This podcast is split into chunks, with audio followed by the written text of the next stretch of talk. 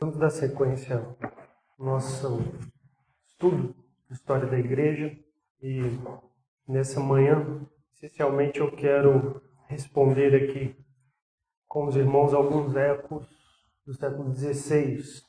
Recentemente eu encontrei na internet um documento circulando, eu vi isso em vários sites, irmãos.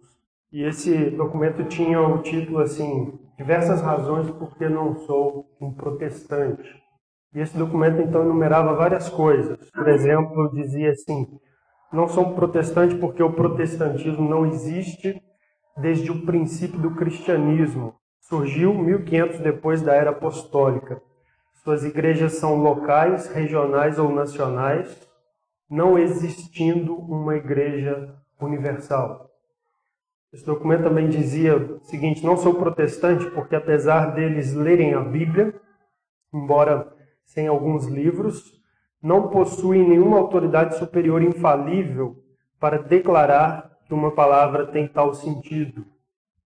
Esse documento também dizia o seguinte: não sou protestante porque eles negam a tradição oral, sendo que na própria Bíblia Paulo recomenda os ensinamentos de viva voz, a tradição oral, uma referência ao texto de Tessalonicenses.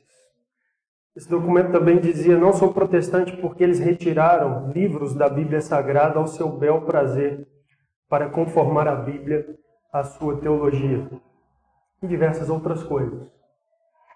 É interessante, nós estamos nesse ano que a reforma completa 500 anos 500 anos de reforma protestante e esse é um debate entre católicos e protestantes tem ficado bastante acalorado. E é interessante como que as coisas são colocadas a ideia é trazida como se fosse uma questão, assim, uma divergência entre duas igrejas. A Igreja Católica Romana e uma igreja protestante. Enquanto que, na verdade, o que os protestantes fizeram foi ensinar a Escritura Sagrada, ensinar o Evangelho e levar as pessoas a Jesus Cristo. Nós mesmo lemos hoje, capítulo 4 de João, a mensagem do Senhor Jesus Cristo era que as pessoas precisavam conhecer a Ele. Ele é o Messias. A mulher samaritana, ela sabia das promessas desde Moisés, que anunciaria que viria um que substituiria Moisés, teria autoridade de Moisés. Então ela pergunta, né, no seu diálogo ali com o Senhor Jesus Cristo, olha, eu sei que isso vai acontecer e tal. Jesus diz, sou eu. Eu sou essa pessoa. Essa que o povo de Deus espera desde a revelação a Abraão, desde a revelação a Moisés, sou eu essa pessoa. Em João nós lemos Jesus dizendo: Eu sou o caminho, a verdade e a vida, ninguém vem ao Pai senão por mim. Então, quando nós apresentamos a Escritura para as pessoas, o que nós estamos apresentando é Cristo Jesus para as pessoas. E o que nós buscamos então levar as pessoas não é simplesmente a né, saírem de uma igreja e aderirem a outra. O que nós fazemos quando pregamos o Evangelho é tirar as pessoas da sua vida entregue ao pecado e levá-las a Jesus Cristo como Senhor e Salvador. É isso que nós fazemos. No entanto, há esse debate. E essas coisas que eu li para vocês aqui, entre outras, elas na verdade assim ecoam desde o século XVI. Desde a reforma protestante do século XVI, os católicos levantam questões contra os protestantes. Eles fazem acusações nesses termos: Roma acusa os protestantes de não serem uma igreja verdadeira. Roma acusa os protestantes de não possuírem uma Bíblia verdadeira. Roma acusa os protestantes de não possuírem autoridade para ensinar a fé, para ensinar a religião. Roma acusa os protestantes de negarem a tradição, a tradição oral que, segundo dizem, está afirmada na própria Escritura Sagrada. Então, quero que nós olhemos para essas questões, irmãos, nessa manhã. Nós vamos pensar nelas, fazendo assim uma abordagem desse debate na história, e, e conjuntamente nós vamos pensar nessas coisas biblicamente. Então, primeira acusação, primeiro eco do século XVI. Os protestantes não são uma igreja verdadeira. Sabe que isso é uma afirmativa assim verdadeira? Debate na história ele se resume em torno dessas duas expressões: continuidade histórica ou continuidade institucional, por um lado, pelo lado católico romano, e pelo lado protestante, continuidade doutrinária ou continuidade teológica. O debate se resume nessas duas expressões. O católico, os católicos no período medieval, eles ensinaram uma salvação institucionalizada. Eu já falei isso para os irmãos. Eles enxergavam a igreja como uma instituição, uma instituição que tinha uma continuidade histórica, segundo sua visão, segundo a sua apresentação, desde Roma, desde o bispado de Roma, desde a figura de Pedro, que supostamente foi o primeiro papa em Roma. Então eles apresentavam uma salvação somente através desta instituição, da igreja. Uma salvação, portanto, institucionalizada. Não havia salvação fora da igreja. A pessoa então precisava participar desta instituição, participar desta igreja e através então do batismo, dos seus ritos subsequentes ali na sua vida cristã, ele então alcança a salvação. É assim que os católicos viam a coisa. Então eles tinham uma visão fortemente institucionalizada da igreja. Eles defendiam isso e entendiam que a verdadeira igreja, onde alguém poderia alcançar a salvação, era a igreja romana, a igreja de Roma. Portanto, assim que surgiram igrejas não vinculadas a Roma, não sujeitas ao Papa, igrejas protestantes ali no século XVI, logo então começaram a afirmar que os protestantes não eram a igreja verdadeira porque eles não estavam ligados à igreja institucional. Eles não estavam ligados àquela igreja que supostamente tinha uma continuidade histórica.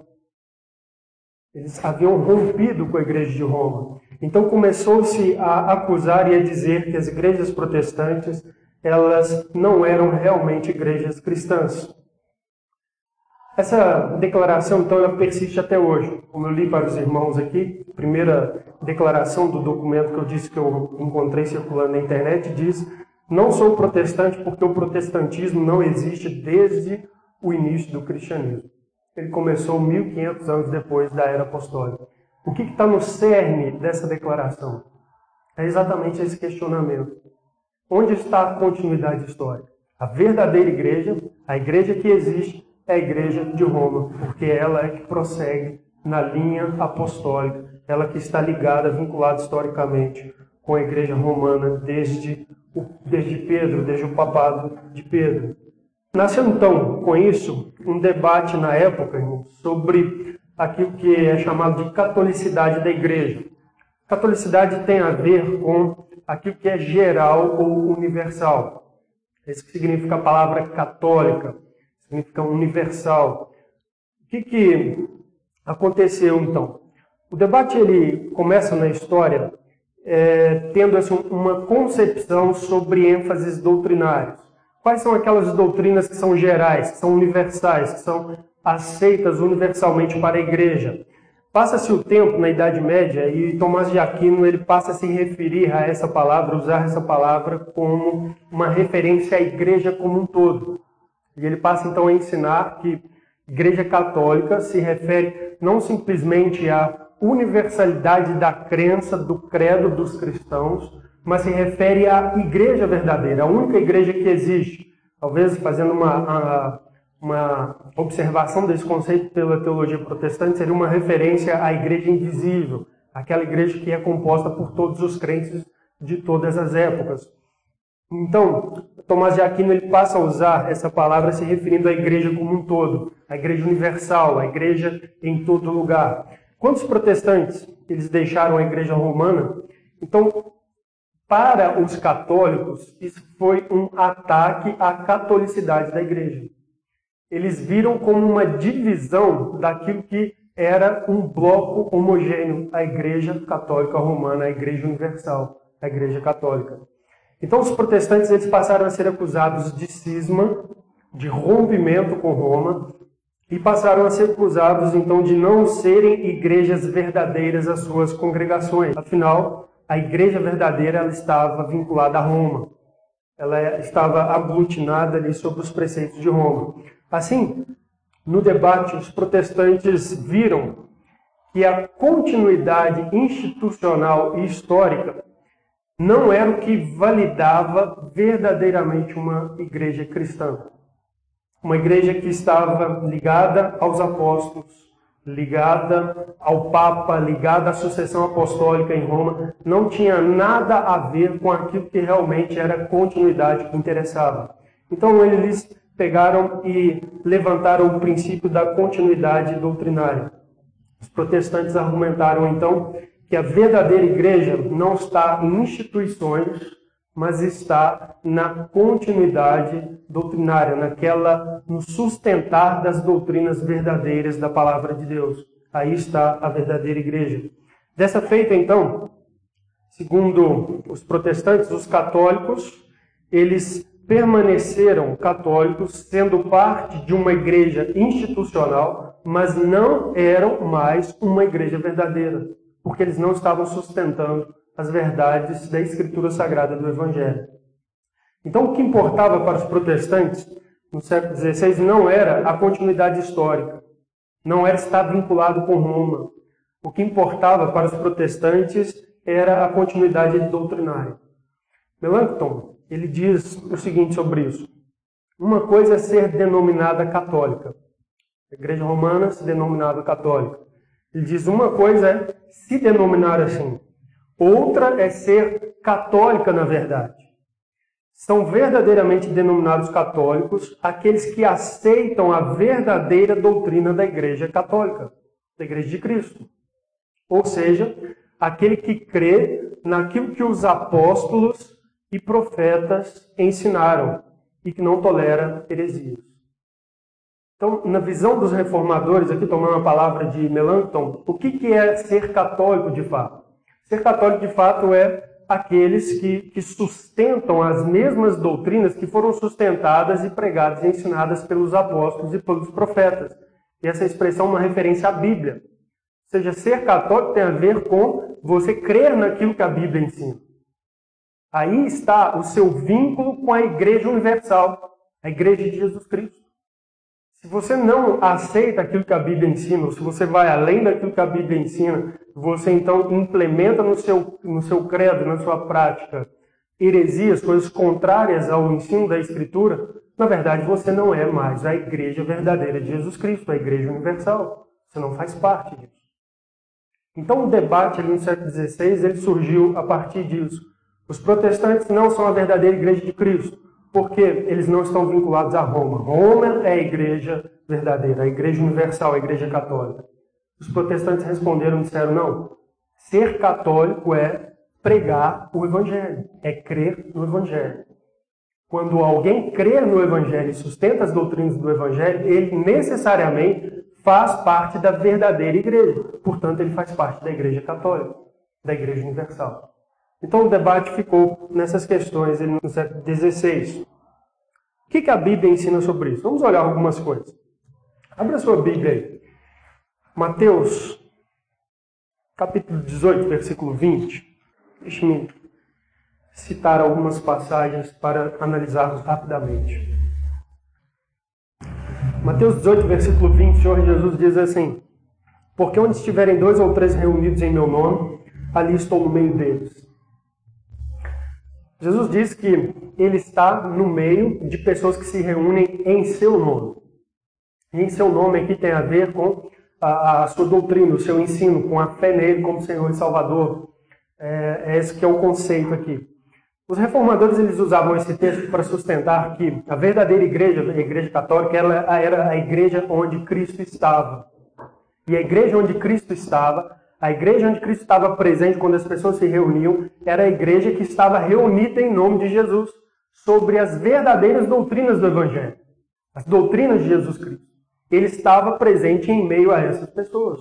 Portanto, eles ensinavam que quando uma igreja protestante no século XVI se reunia, pessoas se reuniam e a Bíblia era aberta e a Bíblia era exposta no meio do povo, eles diziam: olha aqui, a Escritura nos diz que Jesus Cristo está presente onde pessoas se reúnem no meio dele. Portanto, ele está presente aqui. Nós somos uma igreja verdadeira enquanto mantivermos aqui a palavra de Cristo sendo pregada sendo ensinada. Podemos ter certeza que ele está no meio de nós. Abrir sua escritura em Atos capítulo 20. Deixa eu mostrar algo mais para vocês. Atos capítulo 20, versículo 28, palavras do apóstolo Paulo aos presbíteros da igreja de Éfeso. Paulo diz assim: Atendei por vós e por todo o rebanho sobre o qual o Espírito, versículo 28, sobre o qual o Espírito Santo vos constituiu bispos para pastoreardes a igreja de Deus, a qual ele comprou com o seu próprio sangue. Quem é a igreja de Deus é aquela que ele comprou com o próprio sangue, ou seja, aqueles que foram salvos no, através do sacrifício de Jesus Cristo. E ele então continua dizendo: Eu sei que depois da minha partida, entre vós penetrarão lobos vorazes que não pouparão o rebanho, e que de dentre vós mesmos se levantarão homens falando coisas pervertidas para arrastar os discípulos atrás deles. Portanto, vigiai. Paulo está falando aqui com a liderança de uma igreja e o apóstolo Paulo está preocupado que essa igreja permaneça fiel à palavra do Senhor. Ele não está preocupado que essa igreja permaneça católica no seguinte sentido: olha, vocês são a igreja de Éfeso, foram fundadas pelo ministério apostólico de Paulo, continuem né, não negando essa historicidade, essa continuidade histórica. Não, está preocupado com o seguinte: que vocês preservem a palavra. Eu sei que dentre vocês mesmos levantarão pessoas pervertendo essas verdades. Quando essa a verdade é pervertida, deixa de ser uma igreja verdadeira. Não importa se foi fundada um apóstolo. Portanto, a orientação de Paulo para eles é: vigiem, o perigo está aí. É aí que mora o perigo. Deixará de ser parte da Igreja Católica, da Igreja Universal, se vocês deixarem que aqueles que levantarem no meio de vocês pervertam o ensino apostólico, a verdade bíblica. Então vigiem. É esse o ponto que a Escritura Sagrada está aqui nos mostrando. É esse o ponto que os reformadores levantaram. O que consiste a realidade de ser uma igreja verdadeira? Não está em continuidade histórica, está em manutenção da verdade do Evangelho, em continuidade doutrinária. Outros textos, abram sua Bíblia aí, em Timóteo, por exemplo. Olha o que, Paulo diz para Timóteo. 1 Timóteo capítulo 3, versículo 14. Paulo diz para Timóteo o seguinte: Escrevo-te estas coisas, esperando ir ver-te em breve, para que, se eu tardar, fiques cientes de como se deve proceder na casa de Deus, que é a igreja do Deus vivo, coluna e baluarte da verdade. O que, que é a igreja de Deus, segundo a palavra do Senhor aqui? É aquela que sustenta e defende e batalha pela verdade. Isso é a marca de uma igreja verdadeira. Isso é a igreja do Deus vivo. A igreja do Deus vivo não tem a ver com continuidade histórica. Se há né, um, um, grupo que foi formado historicamente, como por exemplo igrejas que surgiram no século XVI, protestantes pregando a verdadeira palavra de Deus, se desviaram no século XVIII, século XIX, deixaram de ser verdadeiras igrejas de Cristo porque deixaram de sustentar e defender a verdade. O que faz de um grupo realmente cristão, realmente parte da Igreja Católica, é se ele é sustentado da verdade, coluna e baluarte da verdade. A Bíblia tem muitas coisas para nos mostrar sobre isso. Eu quero ler para vocês algumas coisas em Apocalipse também. Dê uma olhada comigo em Apocalipse capítulo 2. Naquelas diversas cartas que o Senhor Jesus Cristo envia a igrejas cristãs ali no século I, final do século I, esse conceito ele é assim, bem expresso ali. Está bastante implícito nos ensinamentos do Senhor Jesus Cristo dirigido a estas igrejas. Por exemplo, versículo 1, o Senhor Jesus Cristo diz assim: Ao anjo da igreja de Éfeso escreve: Estas coisas diz aquele que conserva na mão direita as sete estrelas e que anda no meio dos sete candeeiros de ouro. Candeeiros, as igrejas a quem ele escreve. Conheço as tuas obras, tanto o teu labor como a tua perseverança, que não pode suportar homens maus, e que puseste à prova os que a si mesmos se declaram apóstolos e não são, e os achaste mentirosos. E tem perseverança e suportaste provas por causa do meu nome. E não te deixastes esmorecer. Tem, porém, contra ti que abandonastes o teu primeiro amor. Lembra-te, pois, de onde caíste, arrepende-te e volta à prática das primeiras obras. E se não, venho a ti e moverei do teu lugar, do seu lugar o teu candeeiro, caso não te arrependas. As palavras do Senhor Jesus Cristo para essa igreja são muito graves. Ele conhece a história, traz ali elogios para aquelas posturas que eles tomaram ali na sua recente história como igreja, como congregação, que foram louváveis, mas o Senhor detecta um problema. Eles abandonaram o primeiro amor. E a palavra do Senhor Jesus Cristo para eles não é a seguinte: olha, vocês são a igreja fundada por Paulo em Éfeso. Portanto, assim, não importa quão distante vocês estejam da verdade, quão distante vocês estejam de Cristo, do primeiro amor a Cristo, vocês sempre serão parte da igreja católica, da igreja verdadeira. Não. As palavras do Senhor Jesus Cristo para eles são arrepende-te e volta. Se não, olha o que o Senhor diz, final do texto aí, versículo 5. Venho a ti e moverei do teu lugar o candeeiro. Moverei do teu lugar o candeeiro. O candeeiro é uma figura que no em Apocalipse para a igreja. Ou seja, eu vou fazer com que essa igreja deixe de ser em Éfeso. Não importa se ela foi fundada por um apóstolo. Não importa, o importa é que vocês sejam comprometidos comigo. É isso que importa. Se vocês deixarem, abandonarem o seu compromisso comigo, essa igreja deixará de ser uma igreja. Eu movo deste lugar o candeeiro. Então você se arrepende. A palavra de Deus está nos mostrando que o que é importante é manter o evangelho, sustentar a verdade. Nós temos várias coisas quanto a isso. Por exemplo, no capítulo 2 ainda, olha o versículo de número 15.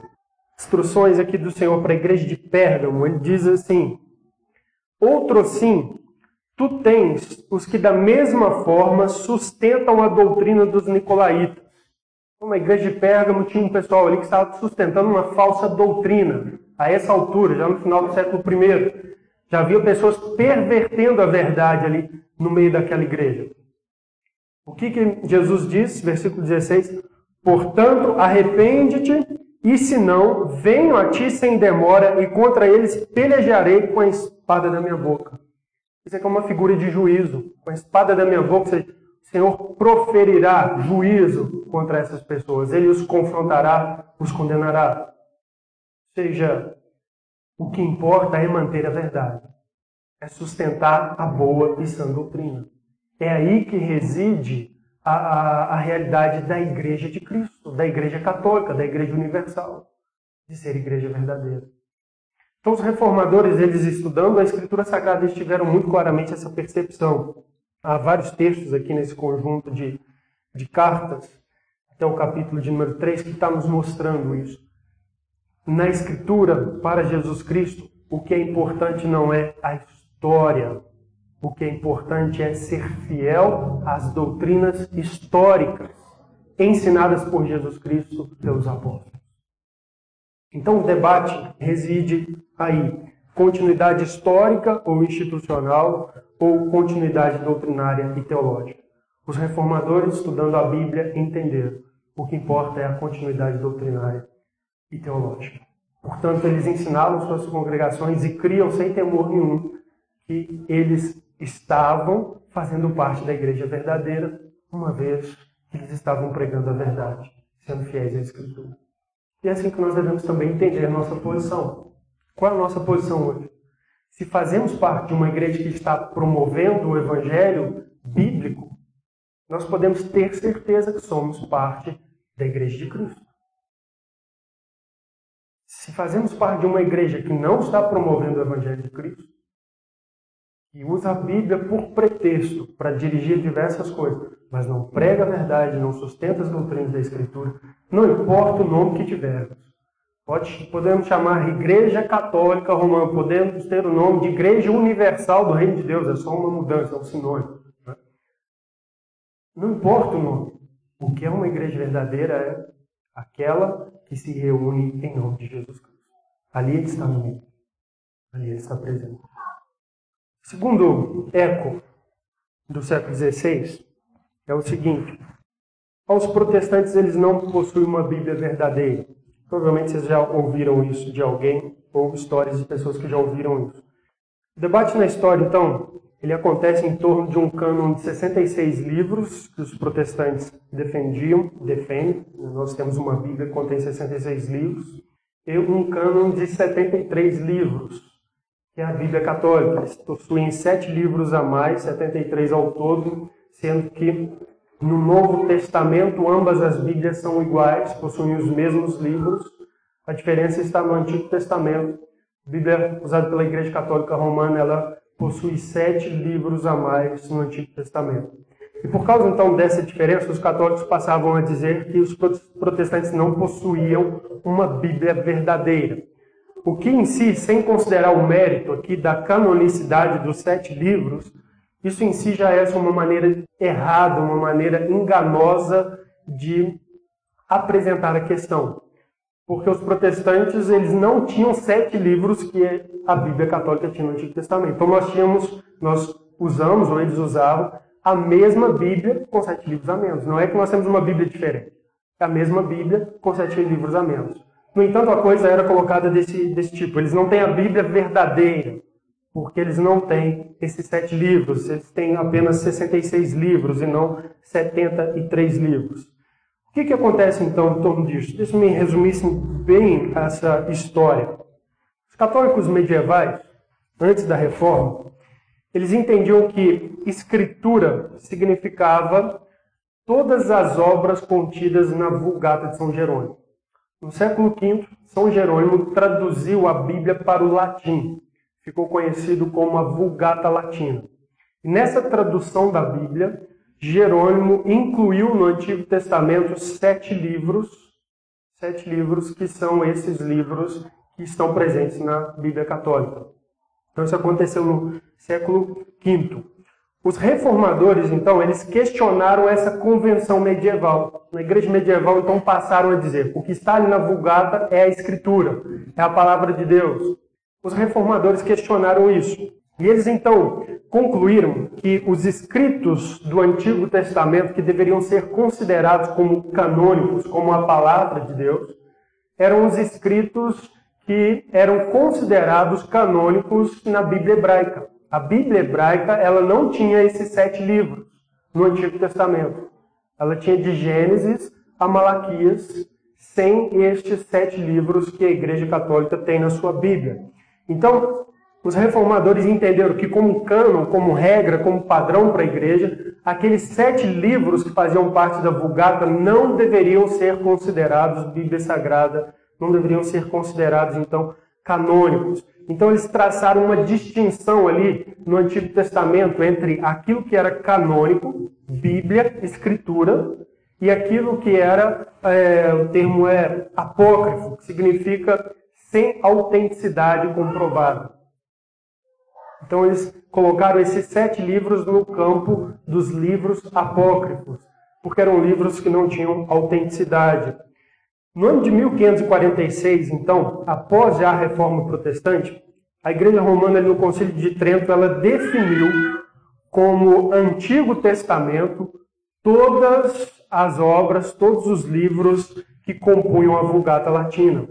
E assim elas deixam muito claro que para eles, eles não consideravam aqueles sete livros como apócrifos, mas eram palavra de Deus. Mas isso aconteceu assim oficialmente na igreja somente em 1546, no Concílio de Trento. Até então, dentro da própria igreja, tinha um entendimento claro de que no cânon que os judeus usam, a Bíblia que os judeus já usavam até o período do Senhor Jesus Cristo, ela termina em Malaquias e não tem esses sete livros. Eles já entendiam isso. O próprio Jerônimo, eu vou ler aqui, ele faz uma recomendação de que aqueles livros que ele inclui na tradução dele na Vulgata, eles não eram livros para a igreja como regra de fé, livros normativos, mas eram livros que poderiam ser úteis para o estudo da igreja. Então ele traduziu aqueles livros e incluiu na sua vulgata. Então o, o debate ele se passa a isso aí. A igreja então ela usa desses livros para, além de falar que a Bíblia protestante não é verdadeira, mas ela usa esse livro também para fundamentar algumas de suas práticas e crenças. Algumas práticas que foram surgindo ao longo da história da igreja, nós eu já expliquei para os irmãos como isso aconteceu ao longo da tradição, elas encontraram um amparo em alguns desses livros. Por exemplo, a prática de oração pelos mortos. Tem um texto no livro de Macabeus, segundo Macabeus, capítulo 12, que fala de um homem judeu que depois de vencer uma batalha, ele faz oração por alguns mortos ali. Então a igreja ancora essa prática, essa regra nesse livro. Então o debate é relevante. Os protestantes, por sua vez, eles responderam a essas práticas proclamando o seguinte: olha, esses livros eles não são canônicos. Nós sabemos que eles não são. O próprio Jerônimo testemunhava isso, que eles não eram canônicos, eram apenas livros que poderiam ser úteis para a igreja, mas que não eram Bíblia, palavra de Deus. Então o debate ficou em torno disso. Trento, então, ele emitiu uma lista de livros, naquele período, no século XVI ainda, em que ele coloca lá a listagem de todos os livros da Vulgata e dizendo e afirmando claramente são livros canônicos. Na mesma época, os protestantes, então, responderam, criando também listas onde eles traziam ali a listagem dos livros do Antigo Testamento e do Novo Testamento, exceto esses sete livros apócrifos, estão ensinando que esta era a composição da Bíblia de fato, que estes eram os livros uh, sagrados. Vamos pensar então um pouco sobre isso na Escritura Sagrada. Abra sua Bíblia em Lucas, capítulo de número 16. Como o debate ele se dá em torno do Antigo Testamento, nós podemos assim usar a Escritura para pensar um pouco sobre isso. O que, que o Senhor Jesus Cristo considerava como Escritura quando ele esteve aqui no mundo? Lucas 16, versículo 19, aquela passagem que Jesus fala do rico de Lázaro. No versículo 29, nós temos a seguinte declaração na Bíblia: Respondeu Abraão eles têm Moisés e os profetas, ouçam-nos. Os irmãos conhecem a história? Abraão está remetendo aquele homem a, a resposta à seguinte pergunta: ele quer que seja enviado um mensageiro para os seus irmãos, para a sua família, para avisá-los do perigo da condenação eterna, de não se arrependerem, de morrerem em seus pecados. E a resposta de Abraão para esse homem é o seguinte: olha, eles têm a quem ouvir. Existe lá uma autoridade, uma mensagem clara, autorizada pelo Senhor, a qual eles devem ouvir, que é Moisés e os profetas. E essa expressão era uma expressão assim clara para os judeus que remetia àquilo que eles chamavam de escritura naquela época. O Senhor Jesus Cristo estava assim remetendo com estas palavras ali na parábola a autoridade da escritura do Antigo Testamento. E qual era a escritura do Antigo Testamento que os judeus reconheciam? Era os livros de Moisés, o Pentateuco, eram os livros históricos reconhecidos, os profetas, os livros poéticos. Era aquilo que nós temos como Bíblia do Antigo Testamento. Era isso que os judeus naquela época já reconheciam como escritura. Nós temos vários textos na Bíblia que faz menção a isso. Por exemplo, capítulo 24 de Lucas, o Senhor Jesus Cristo, após ressuscitar, ele encontra dois discípulos ali no caminho de Emaús. Então a Bíblia diz que o Senhor Jesus Cristo começa a explicar a Bíblia para eles. Dê uma olhada. Lucas 24, versículo 27, diz o texto: E começando por Moisés, discorrendo por todos os profetas, expunha-lhes o que a seu respeito constava em todas as Escrituras. Olha que interessante. Senhor Jesus Cristo acompanha aqueles homens naquela viagem a pé, eles estão entristecidos porque o Senhor morreu, eles não sabem, não creram na ressurreição do Senhor Jesus Cristo. E Jesus então vai animar aqueles homens e levá-los a crer que ele ressuscitou de fato, através de um passeio pelas Escrituras. Não é isso que Lucas está nos dizendo no final do versículo 27? O que a seu respeito constava em todas as Escrituras. Eles já tinham um conceito de cânon, de Bíblia, de escritura naquela época. E Jesus usa isso. Ele usa esses textos para mostrar através desses textos a sua ressurreição, como se cumpre nele, que eles deveriam crer nisso. E, e, quais textos são esses? A Bíblia nos diz que, começando por Moisés e discorrendo por todos os profetas, expunha-nos o que seu respeito constava nas Escrituras. Ou seja, aquele conjunto de livros que os judeus reconheciam como Bíblia, os escritos de Moisés, os profetas tinham. Ainda em Lucas 24, vamos ver mais um versículo sobre isso. Olha, versículo 44. Jesus encontra os seus discípulos agora. E a Bíblia diz assim, Lucas 24, 44. A seguir, Jesus lhes disse: São estas as palavras que eu vos falei, estando ainda convosco importava se cumprisse tudo o que de mim está escrito na lei de Moisés, nos profetas e nos salmos. E aqui ele faz, Lucas faz uma citação completa da tríplice divisão da Bíblia, da Bíblia hebraica. Eles consideravam a Bíblia hebraica dividida em três partes: a lei, os profetas e os salmos. E o que então Lucas está nos falando aqui, Jesus usa da Bíblia que eles tinham na época, com os 39 livros, para explicar sobre o que estava dizendo aqueles textos sobre ele, sobre a obra dele. Portanto, na própria Escritura nós temos um testemunho assim de que havia um cânon fechado, de que havia ali os livros reconhecidos como Escritura Sagrada. E esses livros, então, que nós devemos admitir também para nós como livros do Antigo Testamento. Ok?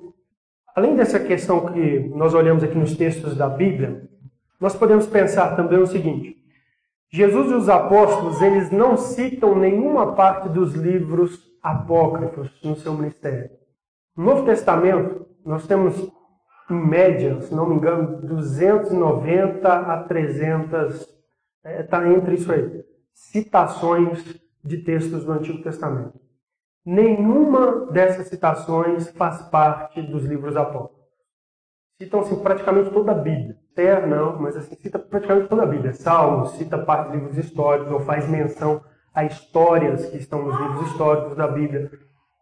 Cita muito Moisés, cita muitos profetas, Isaías, etc. Mas Jesus e os apóstolos, em nenhum momento eles lançaram mão desses livros para fundamentar a sua pregação, o seu ensino apostólicos. Então, assim, isso é uma evidência clara para nós de que esses livros não eram autoridade para eles. Além disso, há várias coisas ao longo da história que nós podemos assim trazer para mostrar como que a igreja ela tinha uma percepção bem clara sobre isso. Por exemplo, no quarto século, um século antes de Jerônimo traduzir a Bíblia para o latim, fazer a Vulgata, um homem chamado Atanásio, ele era bispo, mas ele faz uma carta pascal, e na carta pascal ele lista quais são os livros canônicos do Antigo Testamento, isso no quarto século. Os livros que a igreja reconhecia como inspirados por Deus, como autoritários, né, para a igreja, autoritativos, normativos para a igreja. E ele então lista todos os livros que nós temos na nossa Bíblia do Antigo Testamento. Estes eram ali para ele, testemunho dele no quarto século, os livros canônicos.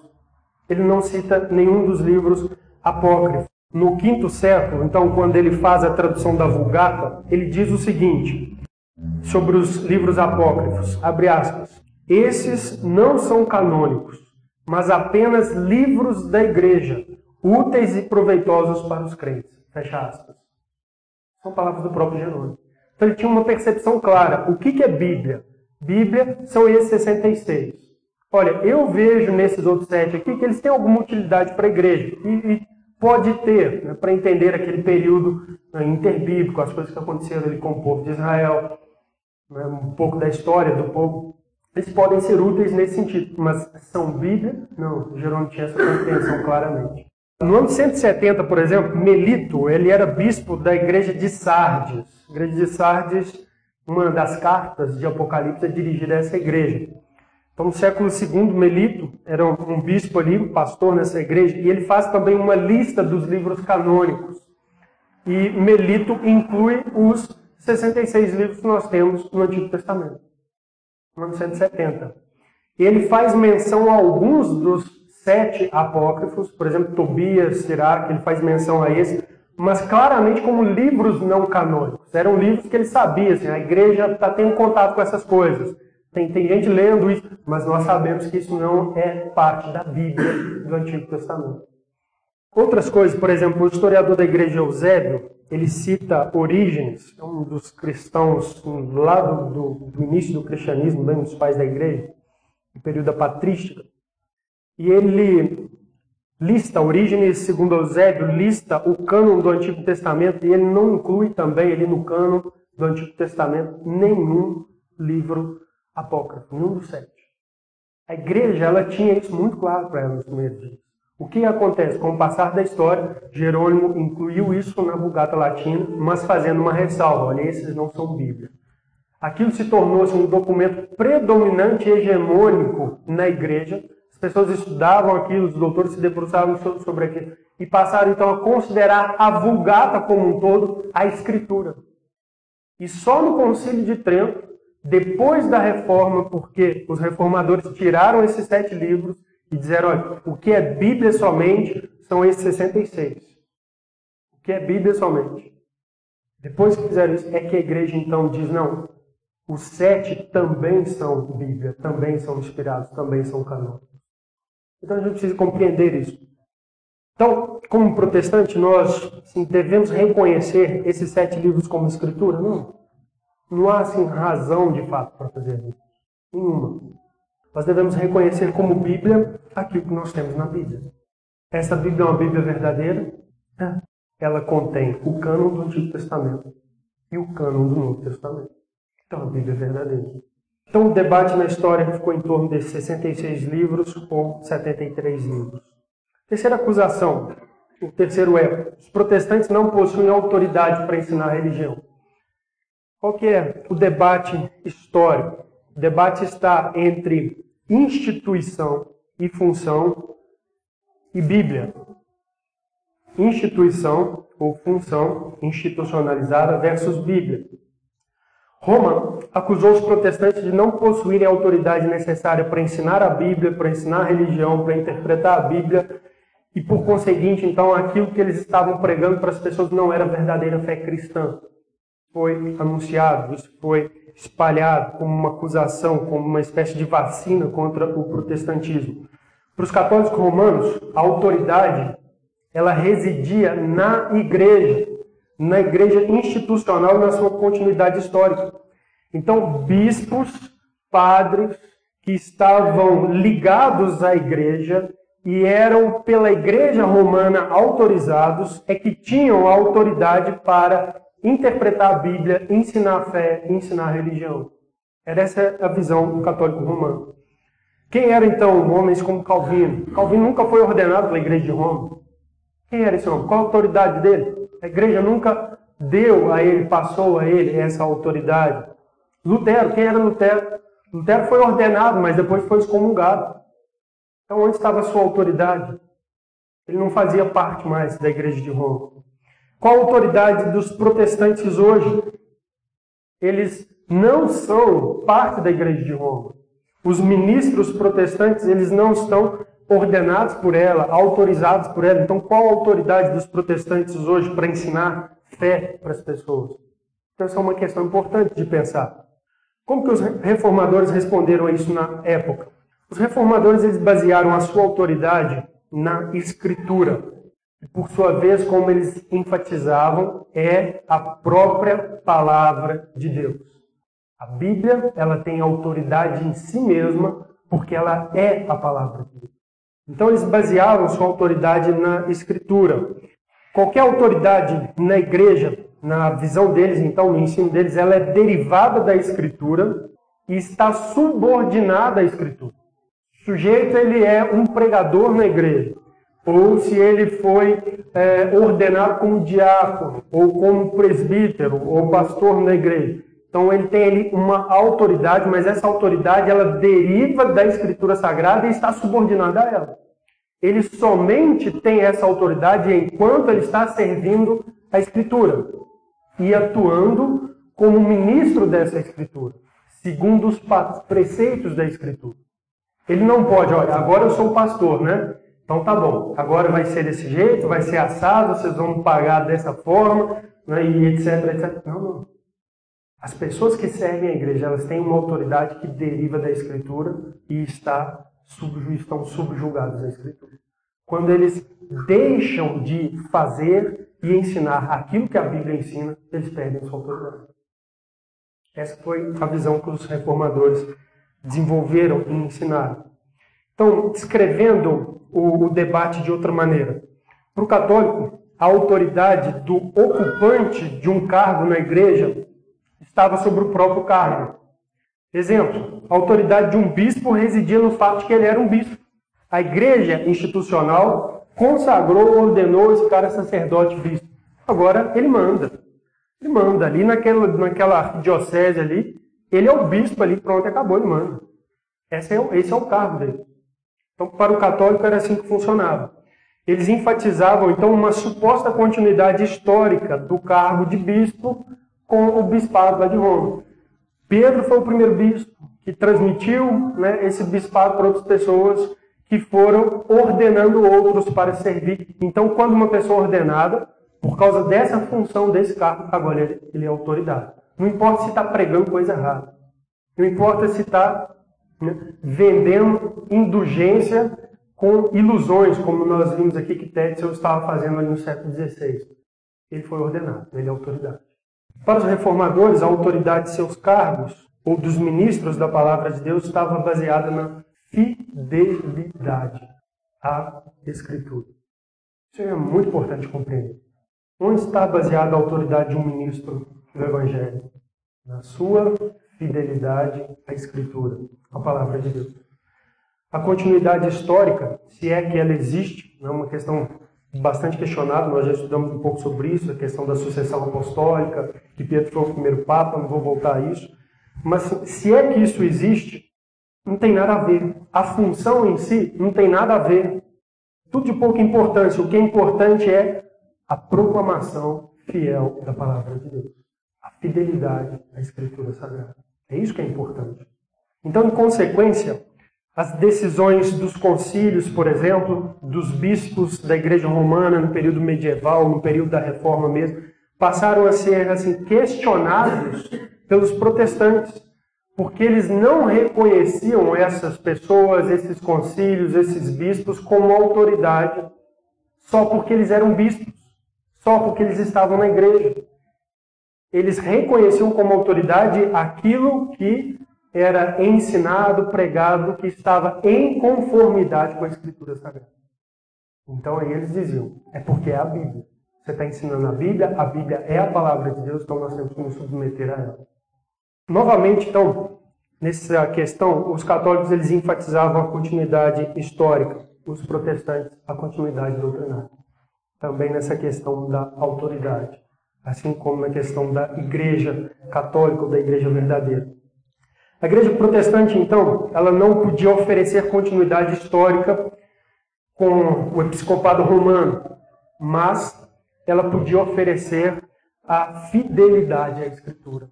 E é isso que esses homens fizeram. Da escritura, eles derivaram seus ofícios e legitimavam seus ofícios. Calvino, eu já disse, ele dizia: Eu tenho autoridade enquanto eu estou aqui, abrindo a escritura e expondo ela. Eu fecho a escritura, passo a ensinar minhas próprias ideias.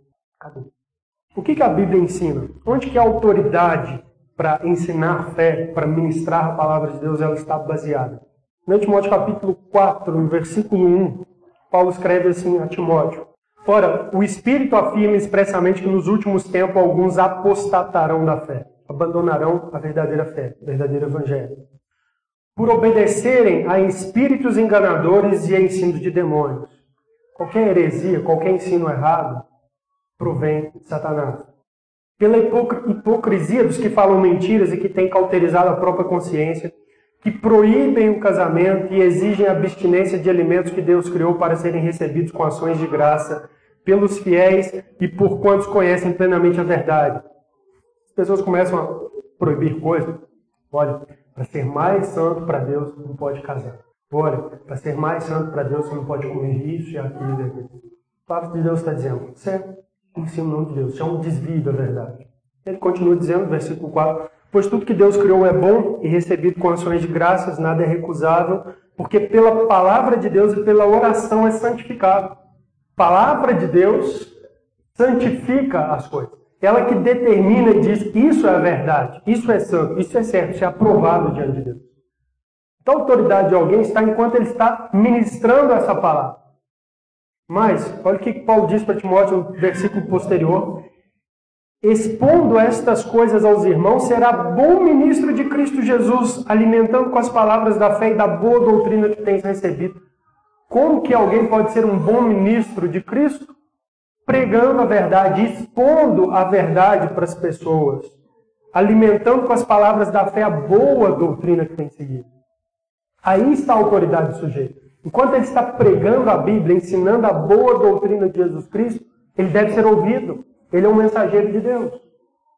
Então os reformadores eles entenderam isso muito claramente. A nossa autoridade de pregar a palavra, de ensinar a fé, de ensinar a religião, reside na Escritura. Ela é a palavra de Deus. E enquanto nós ensinamos Bíblia, nós pregamos Bíblia, então aí está a nossa autoridade.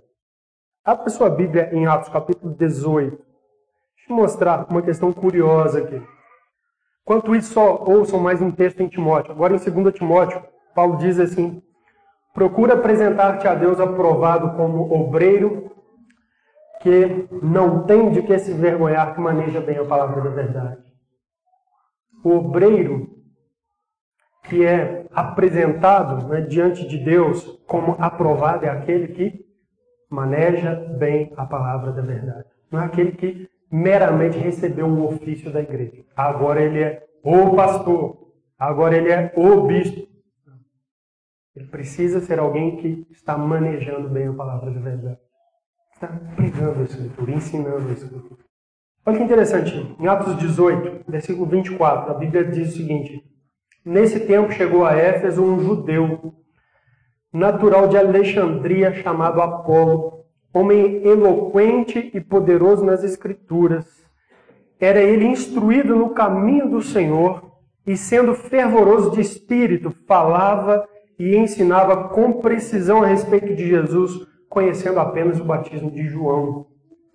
Ele, pois, começou a falar ousadamente na sinagoga. Ouvindo-o, porém, Priscila e Áquila tomaram-no consigo e com mais exatidão lhe expuseram o caminho de Deus. Querendo ele percorrer a Acaia, animaram os irmãos e escreveram aos discípulos para o receberem. Tendo chegado, auxiliou muito aqueles que, mediante a graça, haviam crido porque com grande poder convencia publicamente os judeus, provando por meio das Escrituras que o Cristo é Jesus. Olha interessante a história desse homem, Apolo. Apolo era um judeu de Alexandria. Foi instruído no Evangelho, no caminho do Senhor. Mas ele não teve contato com nenhum dos apóstolos ali nos dias apostólicos. No entanto, ele creu em Cristo e começou a proclamar Jesus Cristo a partir da Escritura. Qual a escritura? Do Antigo Testamento. Ele começou a mostrar, e, e parece que o, o, público dele, o alvo dele era evangelizar judeus. A Bíblia diz que ele é, expunha para os judeus ali sobre Jesus Cristo, né, convencia publicamente os judeus sobre Jesus Cristo, expondo as Escrituras, provando nas Escrituras: olha, Jesus é o Cristo que foi prometido, que a gente espera. Onde que estava a, a autoridade desse homem testemunhando o evangelho ali para as pessoas? Na pregação bíblica. Na pregação. Ele não foi rejeitado. Olha, Apolo, que eu saiba, Paulo não impôs a mão sobre a sua cabeça, como ele fez com Timóteo. Não. É óbvio que, para exercer um ofício na igreja, a Escritura nos diz que precisa de uma autorização da igreja, pela qual a igreja vai fazer uma avaliação das qualificações devidas e etc. Isso é outra questão. Mas eu falo assim, a autoridade por pregar. Por exemplo, você não é um pastor ordenado, mas você pode testemunhar com autoridade para alguém aí sobre Jesus Cristo. Você faz isso com base em quê? Você abre a Bíblia e apresenta o Evangelho da Escritura. A sua mensagem ela é digna de ser acreditada, recebida, porque é a mensagem da palavra de Deus. Então o debate ele se deu em torno destas coisas e os reformadores resolveram desta maneira. Vamos olhar Gálatas 1, irmãos. Gálatas 1, versículo 8. Olha o que diz a Bíblia aqui. Paulo diz assim: Mas, ainda que nós, ou mesmo um anjo vindo do céu, vos pregue evangelho que vá além do que vos temos pregado, seja anátema. O apóstolo Paulo está aqui falando sobre ele, ou até mesmo a possibilidade, ele pode não ser espiritual, mas se pregar um evangelho diferente, como que essa pessoa deve ser vista como uma pessoa anátema. Né? Alguém que não deve ser reconhecido. Alguém que está né, dedicado à destruição, está promovendo o erro. Então o apóstolo Paulo ele, ele coloca nessa condição assim bem séria o seu próprio ministério. Paulo era um apóstolo, ele disse: se eu deixar de pregar essas verdades, eu também não tenho mais autoridade. É isso que ele está aqui colocando. Então, irmãos, a questão da autoridade para os protestantes, ela repousa assim sobre as escrituras. Só sobre as escrituras. William é, ele era protestante do século XVI, Ele tem um comentário sobre esse debate histórico, no finalzinho do século XVI, início do século XVII, e ele diz assim: somente a Bíblia é a religião dos protestantes. Ele termina a sua avaliação sobre essa questão com essa frase: Nós cremos naquilo que a Bíblia apresenta, e ela é autoridade para a nossa vida. E quando alguém está expondo ela, então, aquela pessoa está investida de autoridade, deve ser acreditada, deve ser recebida. Fora da Bíblia, não. Zwinglio, ele disse o seguinte, em 1522, ele escreveu um tratado sobre a Escritura. E olha como que ele intitulou o tratado, refletindo isso. Sobre a clareza e a certeza da palavra de Deus, afirmando, afirmamos que a base da nossa religião é a palavra escrita, as Escrituras de Deus. O que, que nós pregamos? O que, que nós cremos? A fé que nós vivemos, ela está fundamentada em quê? Qual é a autoridade? A própria Escritura. A palavra de Deus. Quarto erro, e eu vou terminar aqui rapidamente. Quarta acusação. Os protestantes negam a tradição oral que é ensinada na própria Escritura. O debate na história girou em torno, então, da aceitação da tradição oral da igreja como uma revelação adicional e da tradição como um modo tradicional de interpretar a Bíblia. Então a coisa ficou entre esses dois campos. A igreja romana entendia que a tradição era uma revelação adicional, por isso acusava. Os protestantes negam a tradição, negam então uma revelação de Deus. Os protestantes, por sua vez, eles falavam o seguinte sobre a tradição: não, a tradição ela é um modo tradicional de interpretar a Escritura. É interessante pensar sobre isso e entender isso, porque às vezes nós lembramos que a reforma ela ensinou e enfatizou o princípio só a Escritura, somente a Escritura. Princípio esse que parece, né, soa, que ele elimina qualquer coisa relacionada à tradição como importante na formação das doutrinas cristãs. Porém, historicamente, na prática, isso não é verdade. A gente precisa entender isso.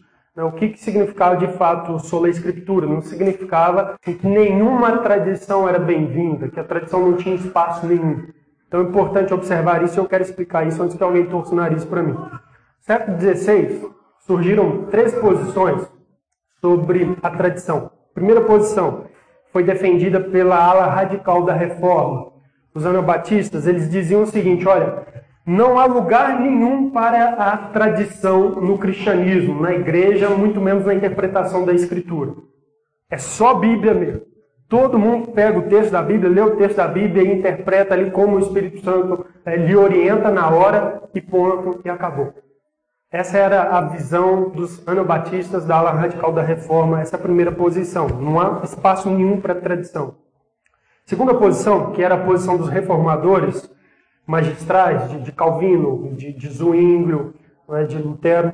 A segunda posição é a seguinte: a tradição designa um modo, um modo tradicional de interpretar as escrituras que, importante, não substitui o texto. Tradição não substitui a Bíblia, sola a Escritura, de fato. Mas nós temos na tradição ali né, um bom histórico de uma boa interpretação daquilo que a Escritura Sagrada está ensinando. Mas não substitui o texto. Sola a Escritura, de fato. O que é autoridade é a Escritura. Era essa a posição dos reformadores. E a terceira posição, que era a posição da Igreja Romana, é a posição que dizia que a tradição se refere a um modo adicional de revelação divina. Olha, Deus revelou, os apóstolos registraram a Escritura. Mas tem coisas que foram ensinadas pelos apóstolos não foram registradas na Escritura. Isso foi repassado e é repassado na tradição oral. E a igreja, então, é que detém essa tradição e ela lança a mão dessa tradição, então, para implementar suas crenças, fundamentar suas novidades, etc. Então, a igreja romana ela via a tradição oral como assim, uma revelação que caminhava junto com as escrituras, que apoiava, né, que servia assim como um suplemento para aquilo que estava revelado na escritura sagrada. E os protestantes negavam isso. Então o debate ficou basicamente entre a postura, posição número 2 e a posição número 3. Sobre o princípio, então, sobre a Escritura, o que, que eles queriam dizer com isso? Eles quisiam, queriam dizer que havia duas posturas que estavam ligadas ao princípio somente às Escrituras. A primeira é que nós deveríamos crer e praticar tudo aquilo que a Bíblia ensina. Só a Escritura, ela é autoridade para a nossa vida. Tudo que ela ensina, eu devo crer e viver. É a vontade de Deus. Segundo princípio, eu devo crer e praticar aquilo que, embora não esteja declarado explicitamente na Escritura, pode ser inferido corretamente e sensatamente né, daquilo que ela declara. Então, assim, a Bíblia não é um livro extenso aqui que fala sobre todas as coisas, sobre todas as situações, sobre todas as circunstâncias. Então, nós muitas vezes inferimos aquilo que é certo, aquilo que é correto, a partir de princípios que estão declarados na Escritura Sagrada. Então, eu posso crer nessas coisas. Assim, então, os reformadores eles assumiram diversas tradições. Por exemplo, o ensino cristão sobre a Trindade. Algum ponto na Bíblia, a Bíblia ensina assim, a Trindade é. Não. O que, que aconteceu? Ao longo da história da igreja, estudando as Escrituras Sagradas, os ensinos da Bíblia sobre a divindade de Jesus Cristo, sobre a divindade do Espírito Santo, os cristãos então entenderam e pontuaram claramente, olha, Deus, ele é trino. Então chamaram isso de trindade. Os reformadores não negaram a trindade. Isso estava né, adequadamente disposto na tradição. Eles não negavam. E outras coisas, como por exemplo, podemos ver aqui, os reformadores, por exemplo, eles aceitavam a interpretação tradicional das escrituras como algo assim positivo, viável. Por exemplo, eles aceitavam concílios, os concílios antigos da igreja, os concílios ecumênicos que afirmaram interpretações sensatas da escritura, como por exemplo o concílio de Nicéia 325. O protestante nunca negou, assim. nunca negou. Ah, isso está na Bíblia? Não, isso é um desdobramento depois do período apostólico, etc. Mas ali a igreja reunida estudou a Bíblia e apontou doutrinas. Olha, a Bíblia ensina isso, a Bíblia ensina assim, a Bíblia ensina. E é isso que nós cremos, é isso que nós defendemos. Os reformadores nunca negaram isso. Nunca negaram. Então nós precisamos compreender isso. A reforma ela não nega a tradição. Sola Escritura não nega a tradição. Ela nega a tradição como uma revelação concorrente e adicional e suplementar da Escritura Sagrada. Então, né, os protestantes, por exemplo, eles desenvolveram confissões de fé, catecismos, onde eles repetiam ali doutrinas que, ao longo da história da igreja, especialmente no período do patrístico, assim, foram ressaltadas. Olha, a Bíblia está ensinando isso, então a igreja deve crer dessa forma. Além disso, é bom ressaltar que a Bíblia não ensina definitivamente que uma tradição oral deve ser guardada e que a igreja romana detém essa tradição e que ela tem que ser levada em conta. Vamos analisar aqui dois textos rapidamente para a gente fechar. Segundo Tessalonicenses capítulo 2, versículo 15. Deixa eu falar para vocês sobre isso na Escritura. O que, a Bíblia de fato está nos mostrando. Segundo Tessalonicenses 2, versículo de número 15. Olha o que, que a Bíblia diz. Assim, pois, irmãos, permanecei firmes e guardai as tradições que vos foram ensinadas, seja por palavras, seja por epístola nossa. A Bíblia está falando aqui que a igreja de Tessalônica deveria guardar as tradições que lhe foram ensinadas. Ah, então está aqui dizendo que ensinos orais foram passados que não estão na Escritura e a igreja deve então dar atenção à tradição oral que está na igreja de Roma? Não. As tradições que foram ensinadas seja por palavra seja por epístola nossa. Que tradições eram essas? Na época do apóstolo Paulo, o cano não estava fechado. A igreja de Tessalônica não tinha recebido a Bíblia completa, mas eles tinham uma noção do ensino apostólico transmitido pelos apóstolos. E essa era a tradição que eles deveriam guardar, o ensino apostólico, que ainda não estava assim na escritura, no Novo Testamento, o cano não estava fechado. Então eles tinham que atender aquilo que Paulo ensinava, que passou para eles, que ainda não estava registrado em epístola, e também aquilo que eles uh, já tinham em epístola, como a própria epístola que eles receberam de Paulo. Então esse é o conceito aqui. Nós estamos aqui numa época em que o cano não está fechado, em que Paulo passava pelas igrejas e ele ensinava, igual em Éfeso, todo o conceito de Deus. Na Epístola de Éfeso, quando ele escreve para aquela igreja posteriormente, ele escreve ali várias coisas, mas quando Paulo esteve lá, ele pregou assim, sobre todas as doutrinas para aqueles irmãos. Então eles tinham uma tradição ali a conservar, a guardar, até que o cano foi fechado. E o que é o cano? O cano é a composição de todos os ensinos dos apóstolos do cano do Novo Testamento. Nós temos nesses ensinos tudo aquilo que os apóstolos ensinaram para as igrejas que na época em que eles estavam pregando, oralmente eles estavam transmitindo, mas ainda não estava registrado. Deus foi os usando para registrarem textos e nós temos hoje o ensino apostólico na Escritura. Dê uma olhada. Já fechando né, o seu ministério, o apóstolo Paulo escreve o seguinte, 2 Timóteo capítulo 3, e nós vamos fechar com esse texto. Olha que interessante. Paulo já está aqui, final do seu ministério no apagar das luzes da sua história de vida. Ele está preso em Roma e ele sabe que o que vai vir em seguida é o seu martírio. Paulo escreve assim para Timóteo, versículo número 16: Toda a escritura é inspirada por Deus, útil para ensino e para repreensão, para correção, para educação na justiça, a fim de que o homem de Deus seja perfeito e perfeitamente habilitado para todo boa obra. Paulo remete a Timóteo aqui a tradições orais que porventura estavam soltas por aí e só algumas pessoas sabiam e estavam transmitindo. Não. Ele diz: Olha, Timóteo, toda a Escritura, o que já foi ensinado, já está registrado. Toda a Escritura. A igreja vai se pautar pela Escritura. Daí nós tiramos a doutrina da suficiência da Escritura. Então os protestantes eles entendem somente a Escritura. Ela é a palavra de Deus suficiente para as nossas vidas. A tradição, bem, nós podemos aproveitar a tradição. Não em concorrência ou como suplemento ao texto. Mas naquilo em que ela traz uma boa interpretação da Escritura, nós não negamos. É um legado de fé de nossos irmãos do passado. Nós não negamos. Nós não aceitamos a tradição como uma revelação adicional como norma autoritativa para a igreja. É a palavra de Deus. Onde está os escritos dos apóstolos. Esse é o ponto. Ok? Então, essas acusações que ocorrem do século XVI, elas, cada geração, elas são repassadas. Nós não precisamos, assim, assustar com essas coisas. Há respostas bem claras, bem fundamentadas na Escritura. E o ponto que eu quero, então, enfatizar é uma igreja que está pregando a palavra de Deus é uma igreja verdadeira, católica? É. O que importa não é continuidade histórica, é continuidade doutrinária. A escritura que nós usamos é uma Bíblia verdadeira?